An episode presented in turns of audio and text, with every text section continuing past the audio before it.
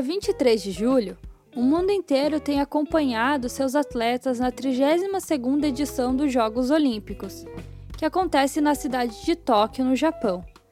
Até o seu encerramento, no dia 8 de agosto, mais de 11 mil atletas disputam em 46 modalidades a chance de subir no lugar mais alto do pódio e poder ouvir o hino nacional dos seus países. Porém, quem tem acompanhado os jogos já deve ter reparado que os atletas da Rússia estão em uma situação um pouco diferente. A bandeira do país não aparece em nenhum lugar, assim como o hino russo não é tocado quando os atletas do país ganham uma medalha de ouro. Isso acontece porque a Rússia foi banida dos jogos pela Agência Mundial Antidoping, WADA na sigla em inglês, por ter montado um esquema generalizado de doping patrocinado pelo governo russo.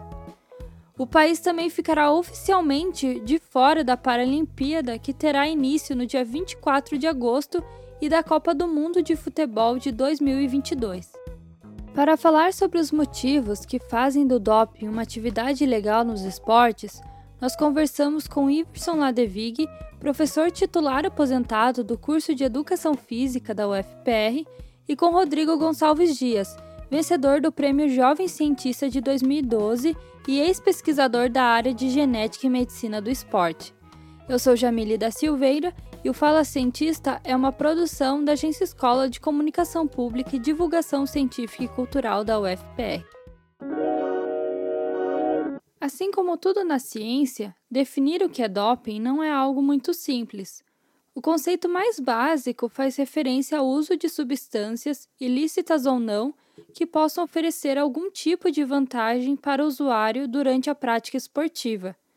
Se essa substância for utilizada durante uma competição, independente de qual ela seja, o seu uso é considerado como uma ação antidesportiva, o que gera algum tipo de punição para o atleta. Atualmente, a WADA é a instância máxima no combate ao doping. A agência, criada em 1999 na Suíça, como órgão do Comitê Olímpico Internacional, fiscaliza atletas de diferentes modalidades em competições ao redor do mundo para tentar garantir uma maior integridade nos eventos esportivos.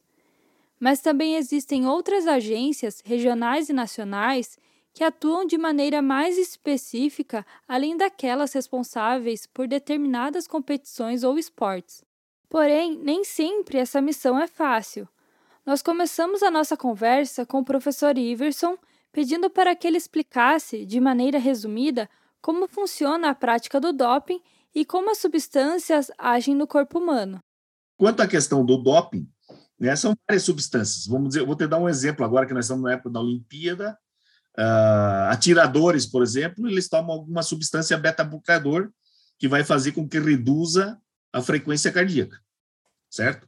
Porque você quer ficar com a mão totalmente estável, né? E uma respiradinha a mais você dá ou uma batida do coração diferente, aquilo dali pode implicar em 5 centímetros lá no alvo, a distância, dependendo da distância que você está. Então, arco e flecha, essas coisas aí, o pessoal toma isso daí. O pessoal que faz aquela competição do esqui, que eles levam o rifle nas costas, né, de cross-country, que eles vão esquiando e depois tem que parar em algum momento, deita e dá tiro. Também fazem isso daí.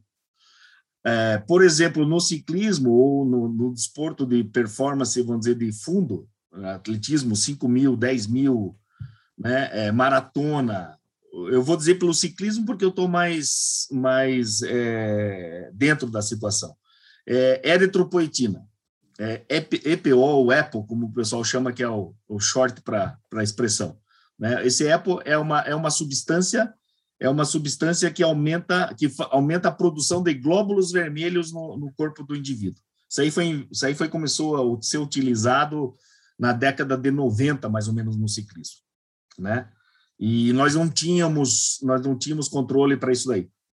Não tinha controle, você não conseguia. A única coisa que a UCI, a Federação Internacional de Ciclismo, fazia é que fazia exames de sangue, e se você tivesse mais do que 50% de hematócritos no teu corpo, você ficaria suspenso por 15 dias. Era a única maneira de controlar isso aí. Então, fazia um exame de sangue ali, tinha mais do que 50% de hematócritos, o glóbulo vermelho, você ficava 15 dias de suspensão. Era um tapinha na mão, né? Mas depois, mais para frente, na década ali 90 e eu acho que foi em 96, 97, mais ou menos, eu não me recordo da data, criaram o exame antidoping através da urina, né? E depois veio do sangue também. Daí as coisas mudaram bastante. O que isso daí faz? Isso daí aumenta a circulação de glóbulos vermelhos no corpo, certo?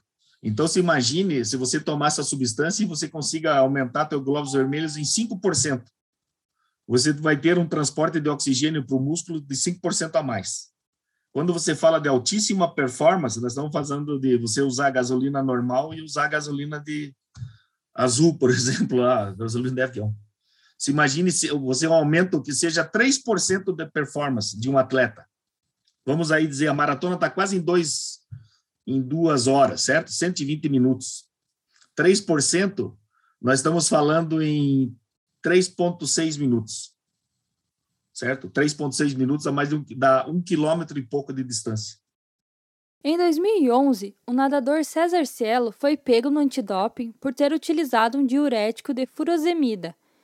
Para evitar uma punição mais severa, o atleta alegou contaminação cruzada, ou seja, o laboratório que manipulou alguma substância legal para ele teria feito uma contaminação acidental. Com isso, a Confederação Brasileira de Desportos Aquáticos e o Tribunal Arbitral do Esporte apenas advertiram Cielo, que pôde participar das Olimpíadas de 2012 em Londres. Desde então, diversos atletas vêm alegando o mesmo problema para evitar punições. O professor Iverson foi agente antidopagem da União Ciclista Internacional e pôde acompanhar de perto o que alguns atletas faziam para tentar obter algum tipo de vantagem durante as competições e suas defesas. Para ele, porém, cada atleta é responsável por saber o que está ingerindo, além de ter a obrigação de saber o que é ou não permitido. A coisa é muito simples.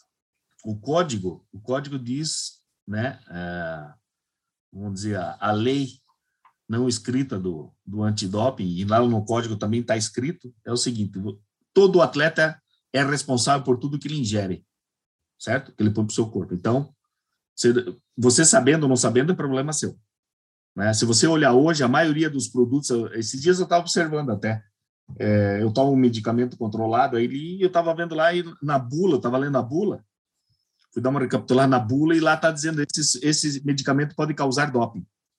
As bulas hoje estão vindo com esse aviso, certo?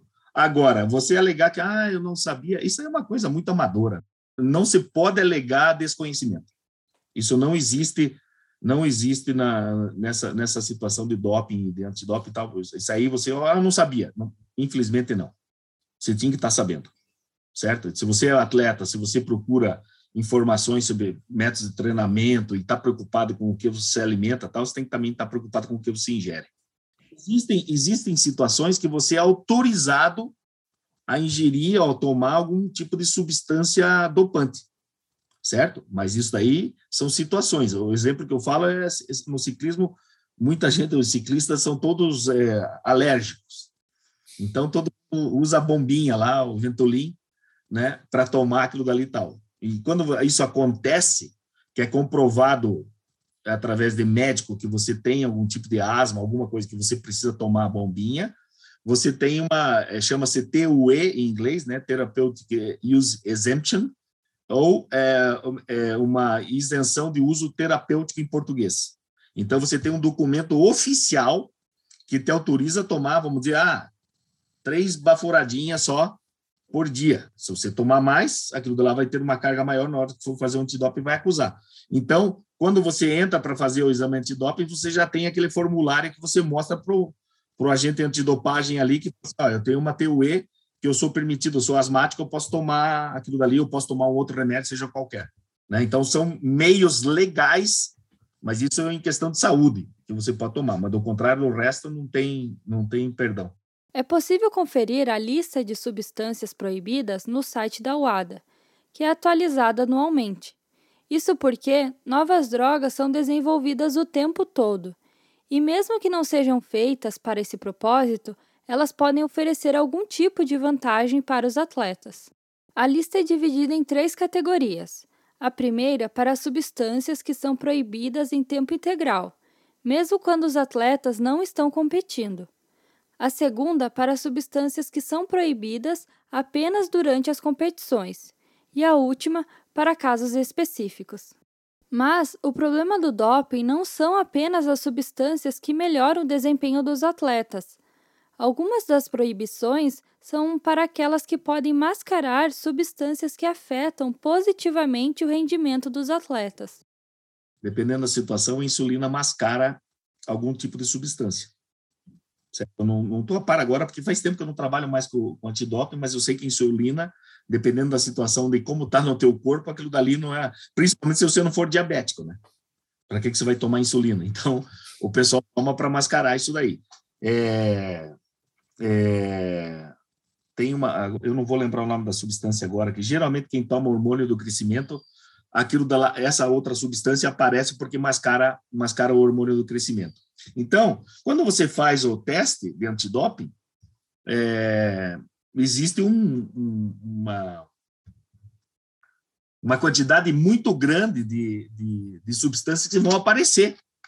Uma coisa. E o pessoal existem estudos científicos que já tem essa correlação de que tipo de substância vai mascarar os exames e tal, etc. Então, você tomou insulina, apareceu insulina, o cara não é diabético, alguma coisa está acontecendo.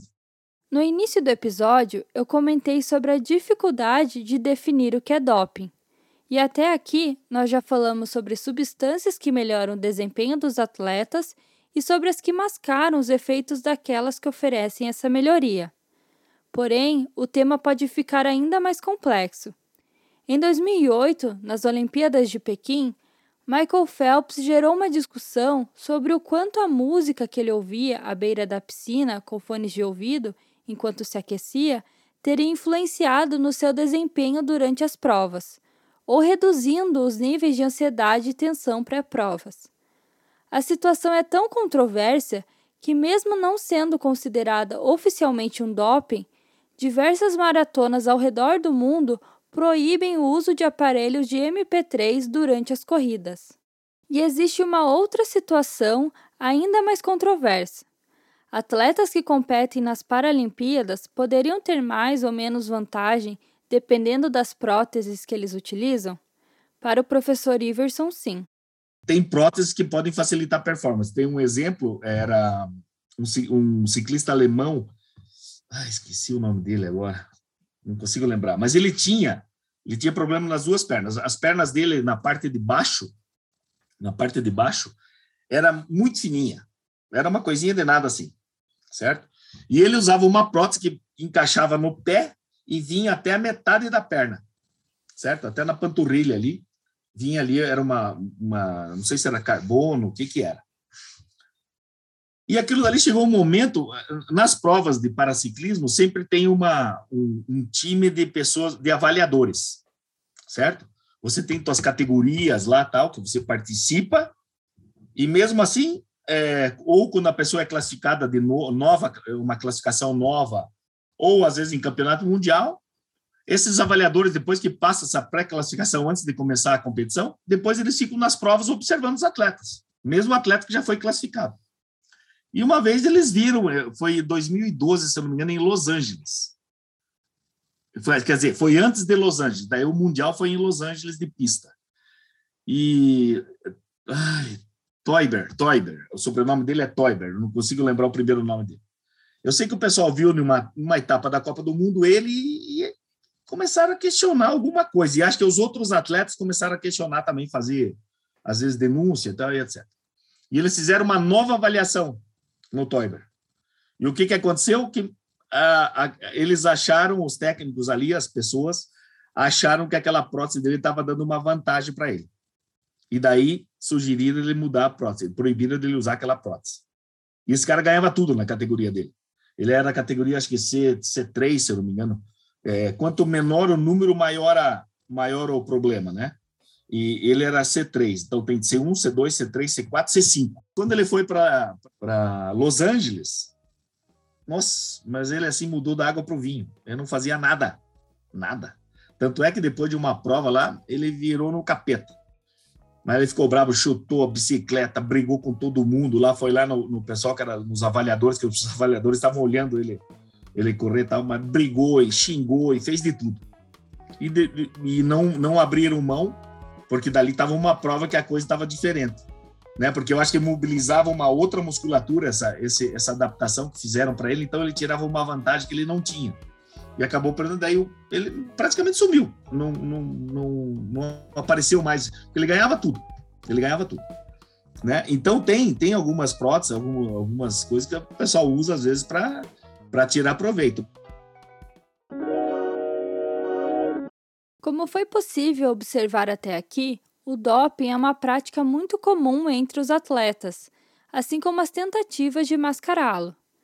Mas e se fosse possível alterar o próprio atleta, para que ele tivesse uma condição genética que lhe atribuísse alguma vantagem sem precisar consumir alguma substância para isso? Esse é o chamado doping genético, um tema que ainda gera confusão e que parece coisa da ficção científica, mas que pode ser a próxima dor de cabeça nos exames antidoping. Quem nos explica melhor isso é o Rodrigo Gonçalves Dias. Doping genético é uma forma de amplificar a performance física humana do atleta por meios em que você, ao invés de utilizar o doping convencional, você administra um gene, você faz a transfecção de um gene artificial para o organismo do atleta, ou então você utiliza de alguma ferramenta molecular, alguma ferramenta genética em que você consegue modular a velocidade de funcionamento dos genes no organismo da gente, né? Do atleta, na verdade. Uma coisa que é interessante é assim, todo mundo que treina, todo mundo que pratica exercícios físicos para fins de competição, para fins de aumentar a performance física humana, todo mundo vai ter a sua performance física melhorada, certo? Quando é submetido a um programa de treinamento físico rígido. Não adianta uma única sessão de treinamento. É um programa de treinamento físico rígido, né, leva a uma adaptação do organismo em que aumenta-se a performance física.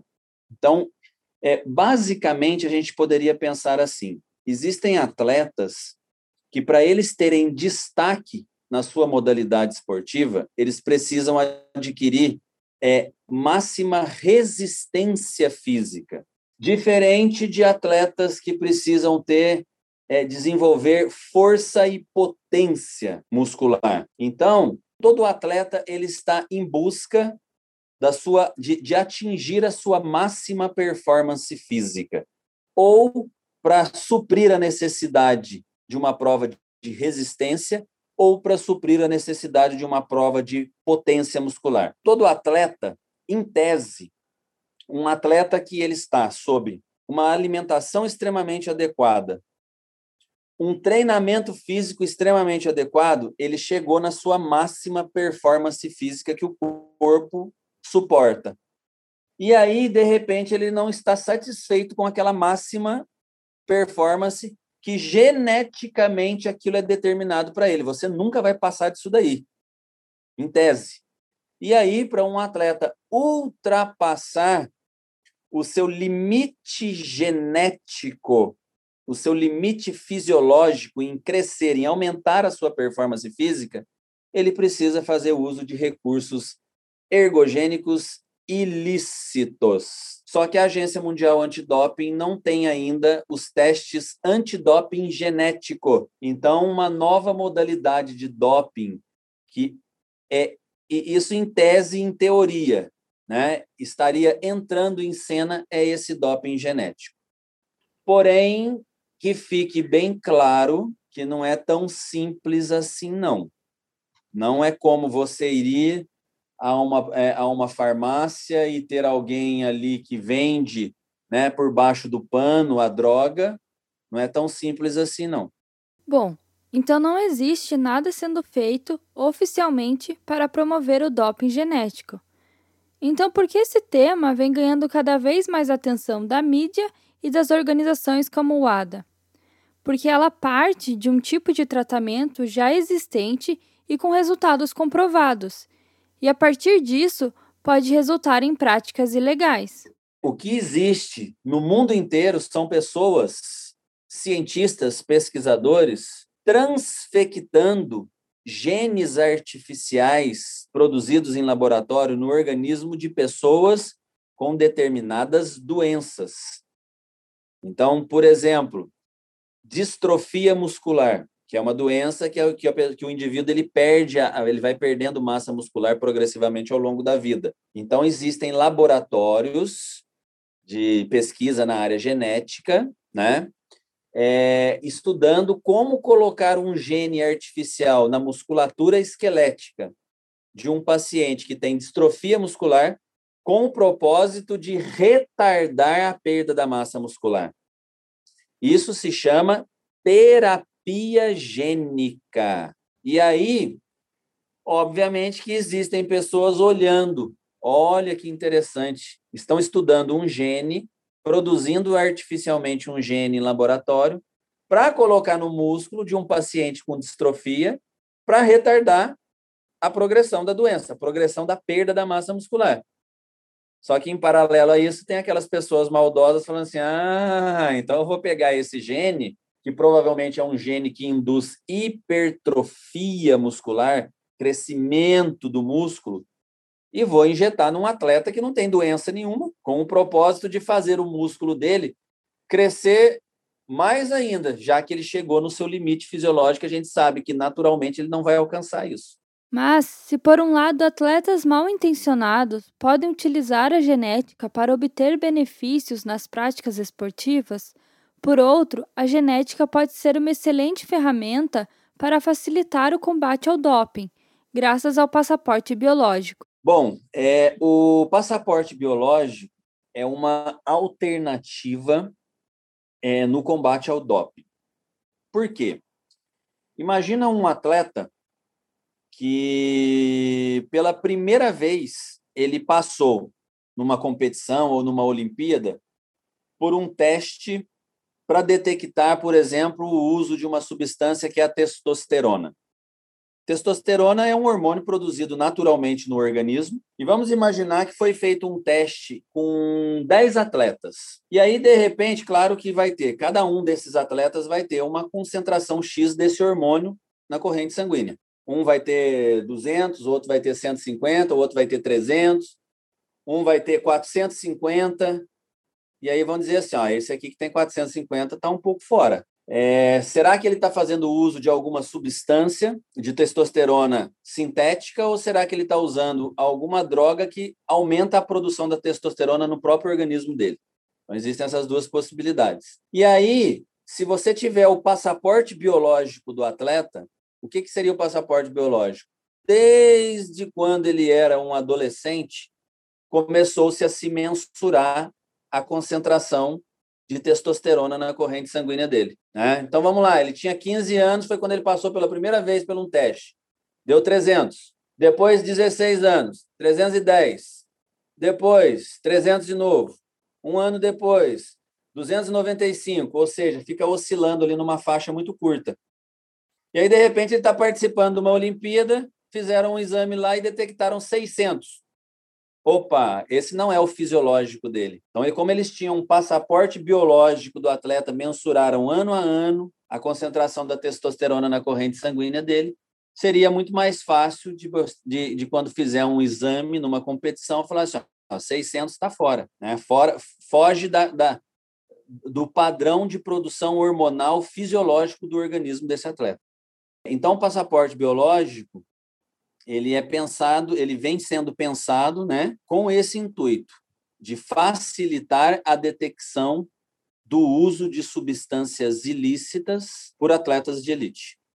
Um exemplo de como o passaporte pode ser empregado no combate ao doping é o que acontece no ciclismo profissional. Em eventos como o Tour de France, o professor Iverson explicou que a União Ciclista Internacional já utiliza o histórico biológico dos atletas para tentar evitar que eles consigam fraudar exames. A UCI é pioneira no que se chama de passaporte biológico. O que é o passaporte biológico? É um, vamos dizer, você tem um arquivo, né? Você tem um arquivo que todos os ciclistas das equipes Pro Tour, Pro Tour é o top do ciclismo, é o pessoal que corre no Tour de France, né? No Tour de France, Giro d'Italia e tal, que elas são as equipes Pro Tour, que são os tops das equipes. Daí nós temos equipe continental profissional, que são equipes que às vezes são convidadas para correr o Tour de France, mas não é uma equipe Pro Tour, e as equipes continentais só. Dessas equipes, todas essas equipes que são continentais profissionais e as Pro Tour são obrigadas a fazer exames periódicos de sangue e de urina. E daí o que eles fazem? Eles têm esse passaporte biológico teu, que você vai ter tuas linhas, tuas curvinhas ali de urina. Ah, minha concentração de urina é tanto, tal, etc. Tal. Eles têm um perfil da tua urina. Praticamente todo mês você vai fazer um exame. E mesma coisa com o sangue. A partir do momento que essa linhazinha ali está praticamente plana, ela deu um spikezinho ali, deu uma subidinha tal, meio atrevida, né? Meio rápido ali, o pessoal já analisa isso daí. E geralmente quando isso acontece, tem alguma substância dopante no meio. Então, eles às vezes eles suspendem previamente, né? Quando o atleta tem essas características, para depois investigar e etc. E geralmente, a partir do momento que aconteceu isso, você tem esse perfil é muito difícil de mudar.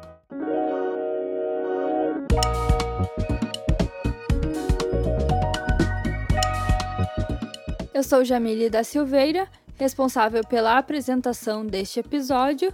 Robson Samulac, bolsista de pós-graduação, foi o responsável pela produção e pelo roteiro. E neste episódio, ele contou com a colaboração de Isabela Stanga, bolsista de graduação, que realizou a entrevista com Rodrigo Gonçalves Dias. A edição é de Ângelo Biasi, aluno do curso de música na UFPR, e a partir deste episódio, Shirley Coles, jornalista da Agência Escola, é a responsável pela supervisão do podcast. Ela assume a função que era da professora Valkyria Yon, que ficará responsável por outras demandas internas da agência. Nós aproveitamos para deixar os nossos agradecimentos por esse tempo que a Valkyria acompanhou o podcast e desejar sucesso em sua nova etapa. Até o próximo Fala Cientista!